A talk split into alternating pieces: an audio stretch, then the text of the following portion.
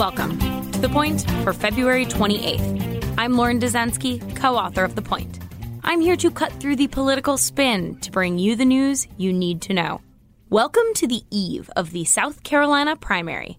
This is the final state of the early nominating contests, and it takes place just days before a whopping 14 states, plus American Samoa, vote on Super Tuesday. Here's where things stand in South Carolina right now. Joe Biden has basically placed his entire political future on winning in this state.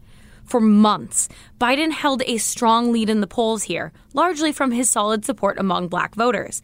But that lead narrowed significantly over the last week or so as Bernie Sanders won New Hampshire and then Nevada. Now, Biden seems to be surging once again. A poll on Monday showed Biden leading with 35% support to Sanders' 20%, and Tom Steyer surprisingly in third place. Biden has also secured the help in the form of a coveted endorsement from South Carolina Congressman Jim Clyburn.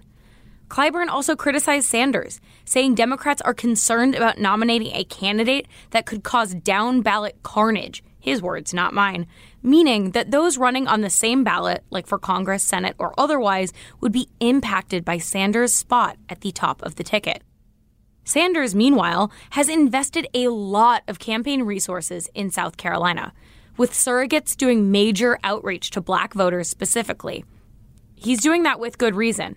In 2016, Hillary Clinton beat Sanders by 50 some points in this state, largely because of her support in the black community and his lack of it. Keep an eye on Tom Steyer's finish in South Carolina, too. He's poured a cool $14 million into advertising in this state and is polling in third place. He could pull off a surprising performance.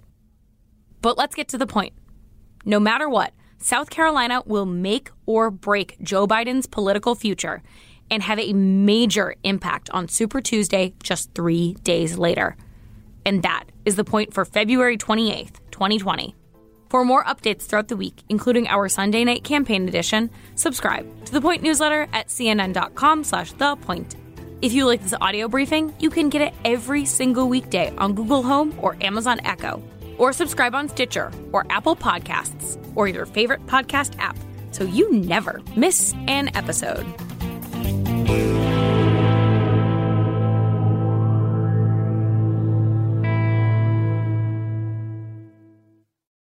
When you work, you work next level.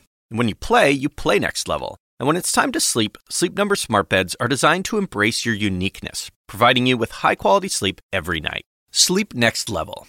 JD Power ranks Sleep Number number 1 in customer satisfaction with mattresses purchased in-store. And now, the Queen Sleep Number C4 smart bed is only $1,599. Save $300 for a limited time, only at Sleep Number stores or sleepnumber.com. Prices higher in Alaska and Hawaii.